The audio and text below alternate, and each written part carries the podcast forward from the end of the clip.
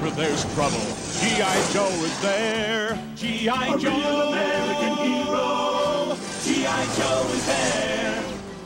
Hello everyone, welcome to the latest episode of the Space Monkey X Audio Workshop Presents Generation Toon. This is your host, Rob Lamley.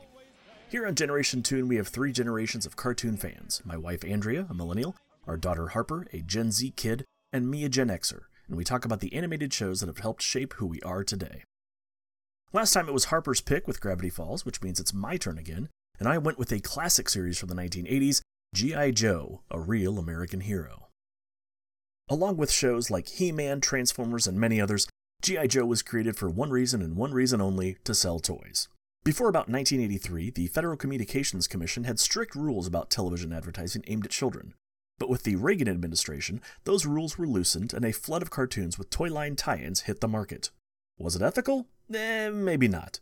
But many of those cartoons have become cultural icons for kids from that era, and many of them are still going strong today, including G.I. Joe. Before we get started, there's one thing I forgot to mention during our discussion, and that's the influence G.I. Joe had on cartoon storytelling. Because most cartoons at the time were only shown on Saturdays, the stories were usually self-contained episodes, so kids didn't have to wait a week before seeing how the story ends. There were the occasional two-parters, but they were few and far between. But because G.I. Joe was syndicated and ran nearly every afternoon in most television markets, this gave the writers the freedom to come up with multi-episode storylines. Not only did this give them the opportunity to come up with more complex stories, it also had the added benefit of making sure the kids came back tomorrow to see the next chapter. G.I. Joe actually kicked off with a 5-part proof-of-concept miniseries called The Mass Device, and then over the course of 2 seasons would feature 3 more miniseries of 5 episodes each. These multi-episode stories rarely connected for a larger, overarching storyline beyond the miniseries, but using their syndication format to keep kids coming back every day is clearly reflected in the on-demand, bingeable serialized cartoons that are so common today. For this edition of Generation Toon, we watched 4 episodes of G.I. Joe, A Real American Hero. First up was Season 1, Episode 16, Countdown to Zartan. Zartan is sent by Cobra Commander to sabotage an anti-terrorism conference at the World Defense Center. Can the Joes find the bomb he's hidden before the building explodes? Season 1, Episode 22, The Fun House. Cobra kidnaps a group of scientists to lure the Joes to a trap-filled funhouse that could spell their doom. Season 1, Episode 39, The Viper is Coming. After receiving phone calls laced with coded messages from a man who calls himself the Viper, the Joes battle Cobra to discover the identity of this mysterious benefactor.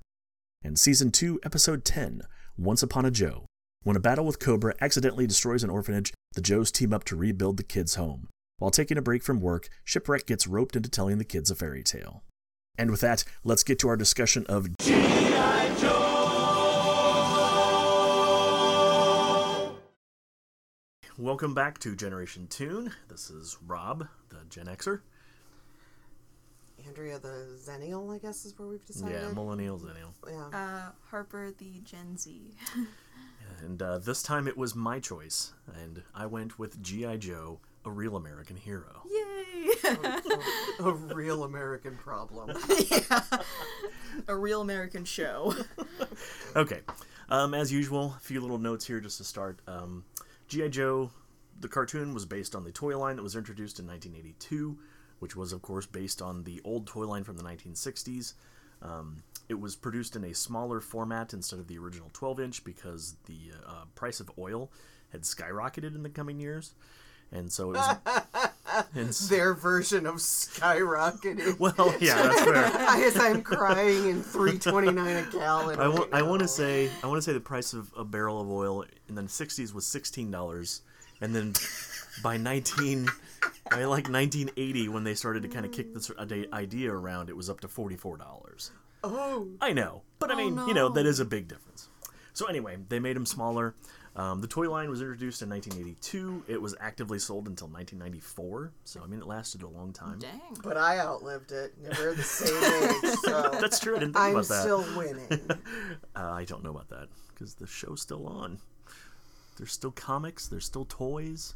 Anyway. I'm still breathing. That's true, you are. Spoiler alert, this one's gonna end weird. The first year's sales projections for the toy line were 12 to 15 million, and it actually sold about 50 million. All right, so it won. It was a big hit. The comic book was released by Marvel Comics in 1982, and it ran until 1994 for 155 issues. Now, the reason I mentioned the comic book is because those two, the toy and the comic, are closely linked. When G.I. Joe came out, you couldn't really do cartoons for toy lines on TV. In fact, there were even heavily regulated commercials that you couldn't do certain things for toys during, regular Saturday mornings. So Hasbro's idea was to come out with a comic book that would be their kind of media that they could glom onto to sell the toys, all coming from Star Wars, because that was what sold the Star Wars toys were the movies. So their idea was to do a comic book, and the comic was huge. It was the first few issues sold out through multiple printings. By 1985, it was the top-selling subscription comic from Marvel, beating out things like X-Men and Spider-Man and big titles. For quite a while, yeah. And they were receiving 1,200 fan letters a week by 1987. But I wonder if that's just thinking about the timing. I mean, so was it doing well as the comic because you have the people who grew up with the 12-inch dolls are now having children? That's entirely possible. You know what I mean? Yeah. Going in cycles again, but like we're seeing now. I think it also just has a lot to do with the toys. I mean, the toys were huge, as I said before. By 1986, it was selling 331,500 issues every month. So it was a pretty darn good selling comic. So since Hasbro didn't have a cartoon or a movie or anything like that that they could tie the toy line to, they tied it to the comic books. And Marvel had the brilliant idea of actually advertising the comic book on television, which was the first time anyone had ever done that. And what they did was they had little animated segments, which we watched, some of the compilation, for the ads for the comic book. And so it was kind of a little teaser, like, this is what a G.I. Joe cartoon would be like. Well, in 1984... it worked! 1983... Hasbro produced a miniseries for G.I. Joe, the cartoon, to kind of introduce it. I believe it was 5 or 6 episodes, and it was all done through syndication, so it wasn't done on Saturday mornings, which meant that the FCC didn't regulate the cartoons or the advertising quite as much because it could be done, they could show it any time. So most television stations showed the cartoon, the miniseries, after school. And that's kind of when G.I. Joe found its time slot. Like, when I watched it, that was the only time it was ever on, was after school. It was after school during the week. Yeah.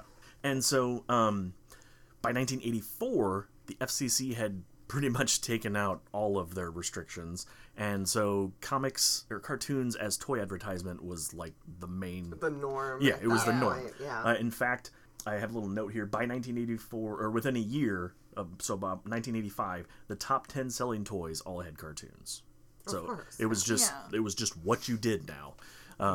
So I mean, that was a really big deal. The fact that these were cartoons advertising toys, and it was the first time it had really been done, and it was obviously a huge success. You've got Transformers, He-Man, G.I. Joe, all of these toy lines that are still being made today. If you look around my room, my office, you're going to find that they were all key to being this new wave of cartoons as advertising. They're also like well-known names and everything that like even people in my generation know just because of how popular they were. Yeah, like, I mean they're still hanging around, Like before we even watched G.I. Joe, I know you mentioned it and like I've seen people talk about it and make references to it that I didn't understand but I knew what it was. Well, it doesn't hurt that there have been 3 movies based on G.I. Joe.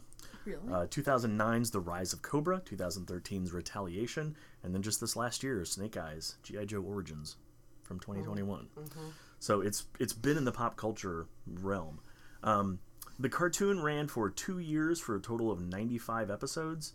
It was produced by Marvel Productions in cooperation with Sunbow Productions. Sunbow wrote the scripts, Marvel did the storyboards, and the animation was done by Toei in Japan. The... comics and the cartoon were very different animals. They didn't really have much to do with each other other than some of the main characters and obviously all the toys and the ships and vehicles and everything. Everything sold separately. Yeah, exactly. The personalities were very different. I mainly read the comic. As you know, I had the entire run of Marvel Comics at one point, and then we lost them when our basement flooded. Yeah, it was one of the most devastating days of my life. And so I mainly read the comics. I read them over and over and over again. Mm-hmm. Whereas I would watch the cartoon again whenever I came home from school. When I caught it. It mm-hmm. wasn't like it was a major touchstone for me. Now, for anyone who might be younger, when you caught it means that you actually right. had to turn on your television and hope it was on and TV. Be on the, and be there at the right time. On demand. Right. The comic was written 100% by Larry Hama. And then he did a lot of the artwork as well, but he pretty much got the okay from Hasbro to do whatever he wanted as long as he showed the latest vehicles and playsets and characters and toys that were being introduced. So he did that, and so he created a lot of... So his content was then dictated by... Probably by the cartoon / toy line, because... It was dictated by the toy line. But wasn't also the cartoon dictated by the toy line too? Yes. So, and so you would see a lot yeah. of the same characters, but they wouldn't have the same personalities. No. I'm just thinking, but they're all driving the same cars. Oh, absolutely. They're all driving the same tank. Exactly. Yes, the big difference is you can produce a comic a lot faster than you can in any right. episode of a cartoon. Right. And that I understand. So Larry could come out with, the newest vehicles and characters and everything a lot faster than the cartoon could. Mm-hmm. The only thing that he really didn't want to have anything to do with was after G.I. Joe the movie in 1987. When they completely revamped the entire backstory of Cobra, the ruthless terrorist organization determined to rule the world that G.I. Joe fights. You have that burned in your brain. I do. I could say that entire thing from the intro because I said it every time the cartoon was on. Anyway, sold separately. Yes, when the movie came out, they introduced this idea of Cobra Law, which was like this fantastical mythical place where Cobra came from. And Larry was like, I'm not doing that. So, it doesn't exist. You kind of just kind of squashed on his backstory. And that's exactly, yeah. What the? And so he just was like, I'm not doing that. You're just going to have to deal with that. Right. And at that point, he had the number one selling comic and, he was, they were like, all right, whatever. Yeah. Aside from the cartoon that we watched, there have been multiple cartoon series for G.I. Joe.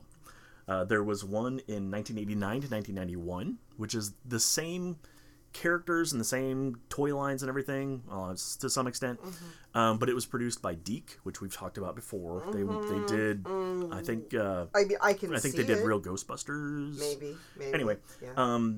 At that time, Hasbro was mostly paying for all of the cartoons when the original G.I. Joe cartoon was on, but Deke came in and said, hey, can we just license it and we'll pay for the cartoon? So Hasbro was like, sure, why not? Mm-hmm. Well, unfortunately, it sucked. Most of the Joe fans don't give a crap about it. Mm-hmm. Only ran for 44 episodes. Nobody really cares. Then in 1995, there was G.I. Joe Extreme. It ran for 2 seasons of 26 episodes. Yeah, I know. Was it a letter X and then T? No, unfortunately, but you should see it. It is 90s. Yeah, just 90. I would dare to say... Is it radical? It is. No. Then in 2005, there were 26 episodes of G.I. Joe Sigma 6. In 2009, there was G.I. Joe Resolute, which was an online series, but it was aimed more at an adult audience, and it aired on Adult Swim. And then in 2020, G.I. Joe Renegades had 26 episodes. It aired on The Hub, where Harper used to watch My Little Pony and Little's Pet Shop and stuff like that. So it was aimed more at kids. Yeah, it was all Hasbro property. Yes, exactly. Yeah, yes. That literally is all Hasbro. I just realized that. Absolutely. So that's kind of the breakdown of the history of G.I. Joe toys and comics and cartoons. And mm-hmm. we watched how many episodes? 4. We watched 4 episodes. Yes, we did. We watched Countdown to Zartan. We watched The Viper is Coming. Oh, Lord. Oh my God. We watched Once Upon a Joe. And then we watched The Fun House. I've got to be honest, Once Upon a Joe was my favorite. I don't know why. I think it was just because it played with the art style. Isn't that the one with all of the... Of course he had an orphanage. Yes. Let's talk about that one first then. So Once Upon a Joe tells the story of the Joes destroying an orphanage through... By accident. Yeah, by accident. During a fight with Cobra over the MacGuffin device. They really did hone down on these kids being orphans because they kept reminding them, oh, we're just poor little orphans. Right. Nobody cares about orphans. Nobody tells bedtime stories to orphans. Yeah, it was constantly drilled into us. It was really trying to make the Joes like seem like, oh, they were trying. They're helping these poor orphans. But in that one, Shipwreck sits down with all the kids and he starts telling them a story about Shipshape. And I love Shipwreck. He's hilarious. Why do you like Shipwreck, Harper? It's because it's very obvious. A lot of these characters, like, are gay. Okay? A lot of them. It's, she can say it. She is one. It's okay. She, like, literally, like, it's a show about army soldiers. Of course there are going to be some of them. I'm just like, you two. Was it the fact that his neckline started in his navel? Yeah. The 1980s were very macho. Macho man. And they wonder why there were so many gay people around. Yeah, that was a pretty goofy episode. But it was also pretty creative for a kids show, especially one that's supposed to be all about boys' adventures. And then they tell, like, this fairy tale story. The cartoon style I was really interested in because it really, like, it really shifted from the original style. And B, it really did reminisce of, like, kids' cartoons and everything. And that's definitely what they were going for. Yeah. I now keep in mind I'm reaching here, but so were they on some of this stuff. But aren't they, by taking care of the orphanage, automatically better than both Superman and Batman, who destroyed an entire city and did not clean up after their mess? Oh, well, yeah. I mean, isn't that? Yeah, that's fair. Yeah, oh, yeah. Just one more tick in the Marvel column versus there we go. Because the more I'm thinking about this episode. For a show that, like, really liked to spend its budget on, like, the fight and the explosions. Man, the explosions were amazing on this show. And they were, but it was all over so quickly and was literally a show about union breaks. Like, it was just, like, every 5 minutes we're sitting down and talking to a bunch of people. Yeah. It was a weird episode. But it was fun. Also, I liked how, in that episode, the big, like, tough guy who's, like, trying to... Leatherneck? Like, oh, my God. What? Let's just get it out there. Let's get it out there. Okay. New game with G.I. Joe. Oh, yes, okay. This is something we actually did. Yes, we did, because you can take most names out of G.I. Joe, plug it into Urban Dictionary, and you don't have to scroll far for filthy. Yeah. Snow Job. Airtight. Trust us, folks. Do not look up Airtight on Urban Dictionary. I'm now traumatized. Or do. Live your life. I can't tell you what to do. Every time I hear Snow Job now, I start giggling hysterically. Well, so did we. I was in 6th grade. We thought it was hilarious. Right? They really what else do we... Okay, and then we also have the, like, hyper stereotype. We've got... Yes, Spirit. Oh. Spirit. Storm Shadow. Wait. Oh. Wasn't Spirit... What was Spirit's eagle's name? Freedom. Yeah. And then Barbecue. He was the what? He was the Boston Fire Department guy. He's the firefighter. The firefighter's name was Barbecue? Yeah. You didn't catch that? You didn't see that? You mean the firefighter/arsonist's name was Barbecue? Well, yeah. The thing about, like... Okay, no, I just want you to go down this list now. I'm listening. Go on. Who else do we have? I don't know. I mean, literally going into this, I knew Cobra, Sergeant Slaughter. Like, that's all I know about G.I. Joe when we started this. For me, like... I'm amazed Snake Eyes is not in the Urban Dictionary. That just feels like it's got to be something, but... I know Snake Eyes is like a casino term, like whenever you... Oh, yes, it is. That's the only time that, like, I've heard Snake Eyes. Come on, give me more. I don't know off the top of my head. I don't have the whole... All right. I don't have them all memorized. Shipwreck. Alpine.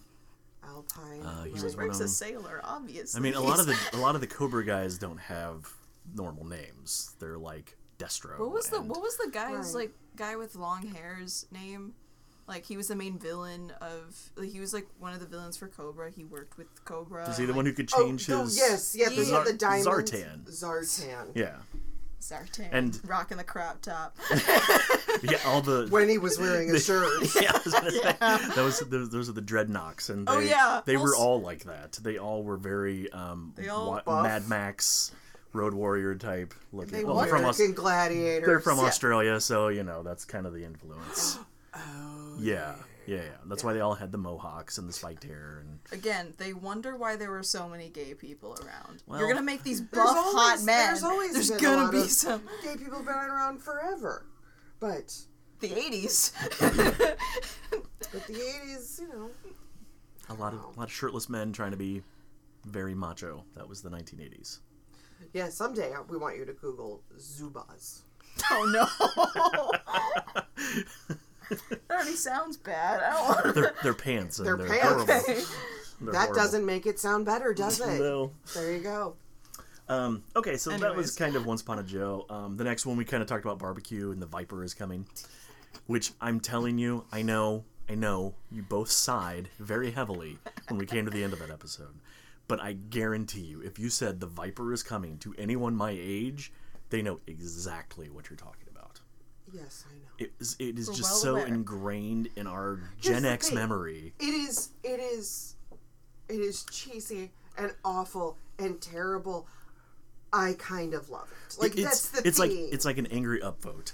It's like, you know what? I gotta give you props because you just spent 23 minutes on a dad joke. Correct. And you know. But as we're finding out, as we watch more and more of these cartoons from our era.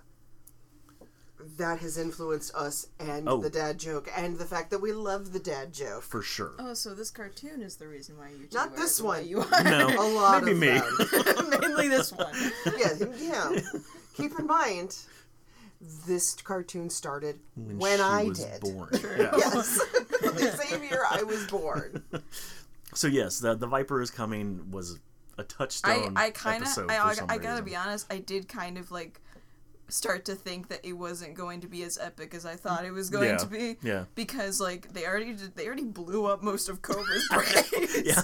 They went to like four different things that didn't they go to like a place where like the Cobra's it was like a Cobra spa. Yeah, yeah, it was at one point. It was in the Arctic and it was their all Cobra. These army men were just like wearing short shorts and that was the best. Yes, because it was like from the neck down, dad on vacation. Yeah. From the neck up, Cobra business as usual. Yeah, they still had their helmets on, like in the pool. Yes. And in the mess hall. Yes. Yeah, that was great. Amazing. Like I want just a walking tour of that facility. I know, yeah. With people getting massages, still wearing their helmets. Well, I mean, you gotta be ready for whenever something happens. Well, look what happened. Yeah, they got attacked, and I honestly felt kind of bad when it turned out to be a dad joke the entire time. I'm just like, oh, those poor Cobra guys. They just wanted to relax in the spa. They got blown up by these guys that they didn't even know what they were talking about. But, I mean, you gotta admit, it was a pretty exciting episode. You know, I mean... I have the entire... every problem and zero problems with it. Because, I mean, the ending battle where they're in, like, the Cobra headquarters where they're, like, fighting on the side of the skyscraper and everything. That was pretty cool. That entire for a episode, kid's cartoon. You can just say sold separately. Yeah, well, yes, for that's true, too. For the everything that they had. Because it's not, get to the ships. It's... Get to the whatever the name. Get to the Sky Strikers. Yes, exactly. Yeah. And that's how the entire series was. Yeah. Always name dropping. Of course. Yeah. But I mean, when we were kids, The Viper is Coming was a mind-blowing twist for us, and we just thought it was the funniest thing ever. So again, touchstone episode for us. Burned into your memories. It very much is. Then we watched The Fun House. That was cool. Which. Is which I need refresher. This is the one where the Joes end up in like the pyramid that is nothing but like silly traps that Cobra Commander has set up. Like there's robot Cobra Commanders that are going running around. There's balloons that have hallucinogenic in them, right? And basically they do everything they can to like separate the Joes from their groups of two that they went out in, and there's only one person who keeps going. Right. And this is the one with the girl. Yes. There's one girl. I think it was Scarlet. Was that? Or was that Lady? No, Lady J's in that one. Lady J. The Sigourney Weaver, obviously. Yeah, I think one. So. Yeah. Ripley looking. Yeah. That was just kind of a perfect distillation of the show, because Cobra Commander never had good plans. They were always goofy, and much like a Bond villain. you know, they couldn't just outright shoot the Joes that they captured. They had to do some silly thing to, you know. Yeah. So it was Doofenshmirtz, the beta release. Yes, exactly. So, so I think that's... I hate that you're right.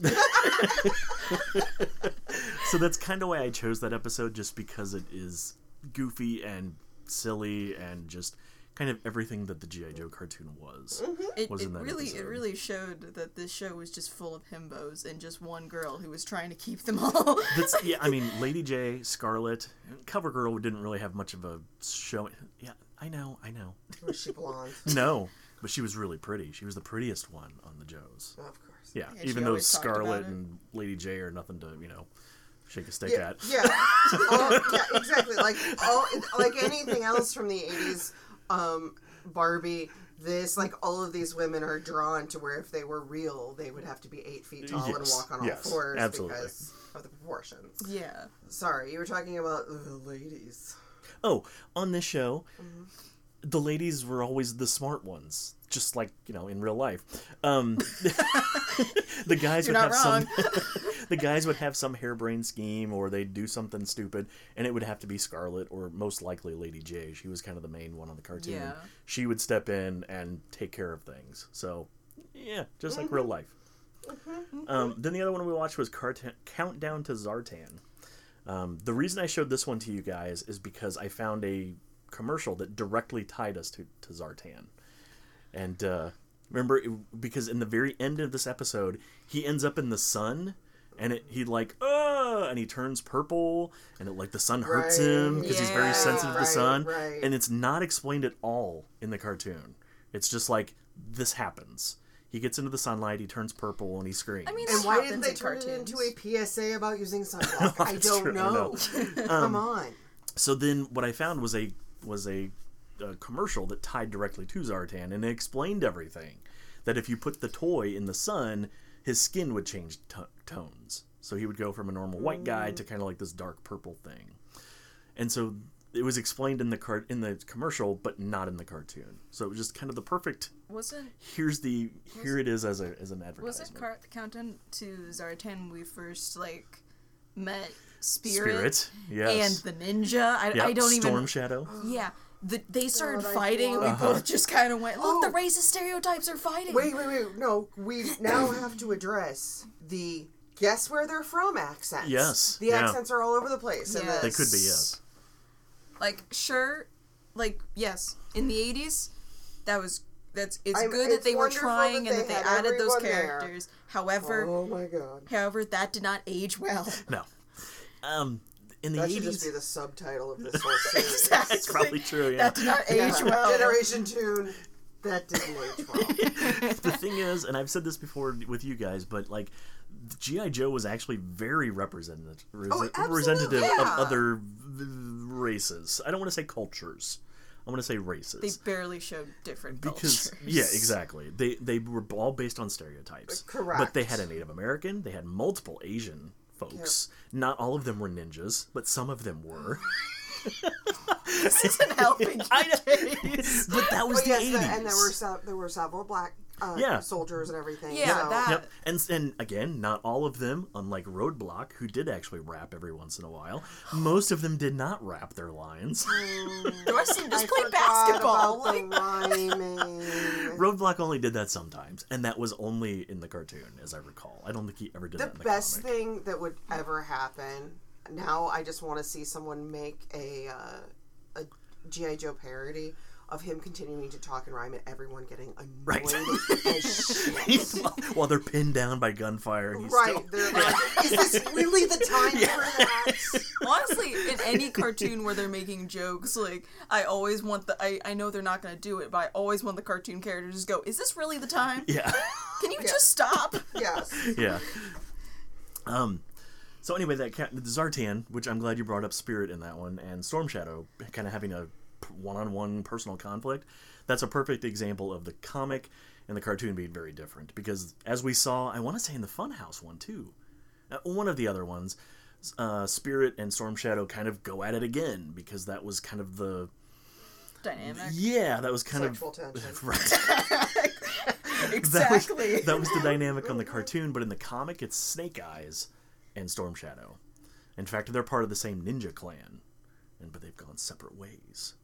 So, it's just an example of how the comic and the cartoons were not much at all alike. Basically separate entities. Again, like, for the 80s, it's good that they tried. It's just that that did not age well to, like, current times, and, like, I hope that we have better representation now, and, like... I mean, when you... As Maya Angelou said, when you know better, you do better. Yeah. And I think, as we continue to grow as people and listen to, underrepresented voices and things like that, we will all continue to try and do better. And you start to actually research and learn about other cultures instead of just, Indians are... XYZ.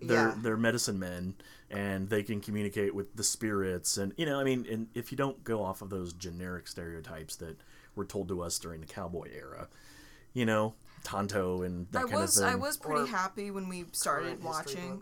Right, that's true. I was pretty happy when we started watching, and I saw, a bunch of people from different races, and it wasn't just... bunch of white guys, and the only black guy wasn't a driver, unlike Ghostbusters. Yeah, that's true. That actually got me kind of like, okay, what? And I mean, some of them were there from the start. One of the first Joes was Stalker, and he was a black character, and he was G.I. Joe, or he was Snake Eyes' right-hand man during the Vietnam War. So I mean, there was a lot of right from the start. G.I. Joe tried to be more diverse. Not saying it was perfect, again. No, but they tried. Again, effort was there. And, especially for the 1980s, especially early 1980s, for a toy line to have a black character like that, pretty rare. Also a Native American character. Because that was definitely... That did not happen. That was not a thing. Unless it was the Lone Ranger toy line. Oh, no!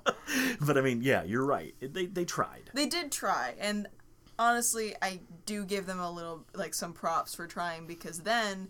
it got people to go okay, this is the type of representation that is trying but not trying enough. More importantly, it showed that it could be done. Yeah. It's as crazy as that sounds. Just having a Native American character that wasn't Tonto was a huge thing. And it also did bring attention more into... I'm not saying that it was groundbreaking or that it really did change, but it did bring attention to that to add Native American characters into media, and this is the representation that we could add more. Unfortunately, I haven't seen much of that in recent years, but hopefully in the future we'll see more of that and see more of that representation. But at least that character was there at the time. Yeah. For any Native American kids in the 1980s, he was the only character that wasn't Tonto. They had Bravestar later on, but I don't remember. Well, I guess Bravestar might have been Native American. I don't remember. But the other thing is though is we could be forgetting about someone just because where you grew up was a limited television compared to even where I was. Yeah. But it's not coming to anything though as far as Native Americans. I know. And unfortunately, in the 1980s, if you were Asian, you knew karate. On television. You knew karate. Characters. You were a ninja. You were the math guy. The typical stereotypes. They're still trying to break stereotypes in media today. Which is why, we're also very lucky to have social media where people who are Native American, who have Asian descent, who are black, people of color can say, okay, this is the type of representation that can be harmful. Here's some good representation. Here is something that we would like to see in media, like to see out in TV shows and movies and comics and whatever. Well, and more importantly, they can say when it's not good representation. Yeah. That's the death of Apu. Well, and when you have, a large following on social media, you have more of an opportunity for that to echo farther. For sure. So... how many years did The Simpsons have Apu without anyone complaining as far as we knew? Not saying it didn't happen. Yeah. It absolutely happened. But it wasn't until social media. It definitely went in waves, but then, you're right, it took social media, and it took a lot of all the outcry at once. Yes. For it to change. And, yeah. And I mean, I think if you were to release G.I. Joe as it was today, I think you'd get a lot of that pushback again. Oh, yes, absolutely. Definitely. You know? We got pushback in our own living room. I mean, that's come true. On. Yeah. That's very true. That's very true. I, as soon as I heard that his name was Spirit and that he had what they said in the show, a special connection to the eagle, I'm just like, no, I'm done. Yeah. It's, no. That's not how you do. You gotta listen to the people. You gotta not I wanted him to strangle the eagle while Brit making unwavering eye contact to the camera. It's kind of like... All right. There's a PSA, Joe.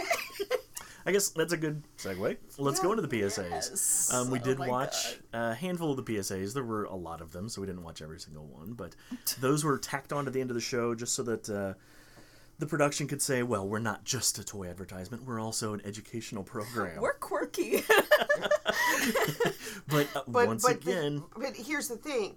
Those PSAs, they went a step farther in culture.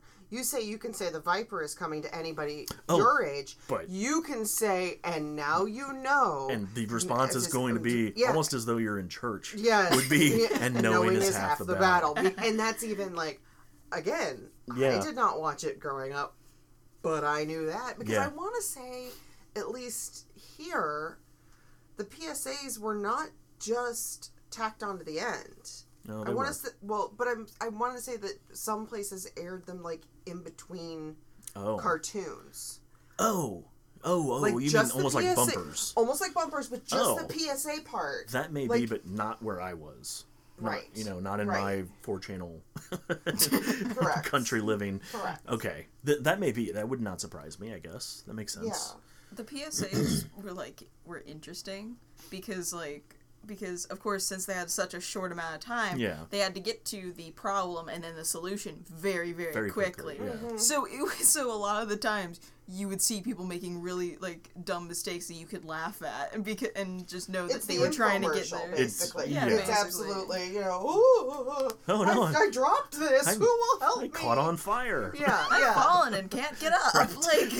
Let's talk about the fact that one kid catches on fire and then strange man comes out of the woods. And that's where we get into the Fensler, the parodies. Oh yes. As well. Because it is a weird, just brain space to do exactly what you're saying. Like, there's these two kids camping in the woods, and then suddenly there's this guy coming out of the woods. Well, yeah, that's what it is. It's taking. Were you there the whole time, Spirit? It's not taking the PSA at face value, which is what we did growing up. It's like, stop, drop, and roll. Thanks for telling me. Yeah, and now instead it's like. Were you watching? Yeah. Where did you come from? Yeah. It was very weird. I kind of like to imagine that as soon as he helps the kid, he kind of just slowly creeps back into the bushes, backs up. He was a Native American. He turned into a. Oh, stop! No, don't you dare! He turned into an eagle and flew away, or a coyote and ran back into the woods. No. Okay. Spirit is disappointed in you. I want you to know that. Yes. I'm disappointed in you at this point. So yes, the PSAs were a huge influence on an entire generation, even as goofy as they were. And a lot of other shows followed their lead. He-Man had PSAs at the end. Bravestar had PSAs. Were He-Man's about steroid usage? They should have been. Right? They should have been. Or how not to get a bargain basement haircut. But and when we get to these shows, we'll be sure watch the PSAs because that's a big part of that era of television, for better or worse. Oh, absolutely, worse. Absolutely, because it's the whole it's the justification. Well, it's also a little bit of the TV raising the kids thing. Oh, absolutely. Yes. Gotta make sure it's all. We're not feeding them complete junk. Right. The producers were basically just like, guns, explosions. Stop, drop, and roll, kids. Yep. Guns, explosions. That's basically the entire show. It was. Buy this toy, sold separately. Yeah, yeah. I mean, that was exactly what it was. And then, listen to Snow Job. Yeah. whole show was a snow job. And then, of course, there were the parody PSAs, which were touchstones of the early internet. Which are just, art. Yeah. They are art. Yes. Pork chop sandwiches. Masterpiece. Yeah. Body massage. Body massage. That's right. So, please go look those up. Yeah, and I'll have links to those. I'll have links to those on the show notes on the website. They're so even amazing. If you haven't seen them before, watch them again. They are totally worth watching. They really are. It's it's what bad lip reading later became. That's basically it's very true. Yeah, bad dubs. I mean, I don't know. Is there anything else you guys want to talk about? I mean, I realize we've hit it all. But here's the surprising thing is because it's so camp and over the top, I'd totally watch more of it. Really? Absolutely. Oh, that does surprise me. Absolutely. I would watch more of it just to make fun of it, exactly. To be honest. That's what Mom's doing. Yeah. It's just like, this is ridiculous, let's watch it. I would watch it in that vein now. You know, as an adult. Yeah. If I were to sit down and be like, well, in fact, I did. Back when they first hit DVD, I was, on Netflix and I was getting DVDs, and I got the first disc. And I sat down with it thinking, this was the greatest cartoon ever. Knight Rider syndrome. And yes, it was Knight Rider syndrome, which is my phrase for whenever you love something as a kid and then sit down and watch it as an adult and it does not hold up. Which is much like the television show Knight Rider.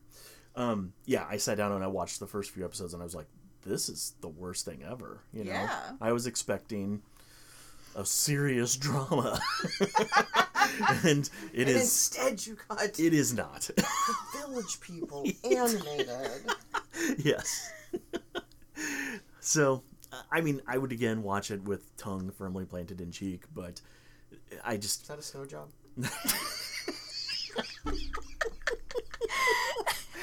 Alright, I think we're done, folks. Okay. Anyways, listeners, remember, the Viper is coming. Yeah. But I could not sit down and watch this seriously anymore.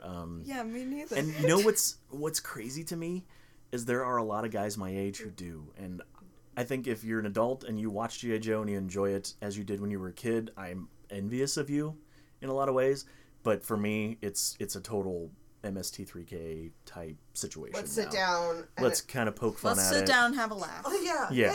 We don't have time for a movie, but let's sit down and make fun of some G.I. Joe. It's a cheesy 1980s throwback, and I mean, it is a snapshot of the times. Oh my God, it is insane how much that captures the early to mid 80s. Honestly, the fact that you're able to just laugh at a show that you knew was problematic is good growth. But we didn't know it was problematic. Yeah, but now that you're an adult and you understand that it was problematic, that's a good sign of growth. Right. Well, I also didn't know any better when I was 8. True. So, once we start rewatching some of my cartoons, I might start realizing some things. I'm just like, wait a minute. I mean, things have improved since you were little too. Yeah. So, okay, so. I'm amazed that you all would actually watch more of it. Again, I think that's pretty... Total camp. That's pretty hilarious. Of course, we can't miss Snow Job's presentation. That's two words that don't ever need to be strung together again. You know what? I know. That's why I said it. That's why I said it. I don't want to hear about the Snow Job. The Snow Job presentation sounds like a emo band or something. Or a site inside. Yeah, prog rock or porn site. It's our new game. Risky Click. Anyway, go to Urban Dictionary. Airtight snow. Good night, everybody. Good night. All right, seriously though, thank you for listening. I hope this was fairly entertaining as it was for us. Next time we'll be back with Andrea's pick.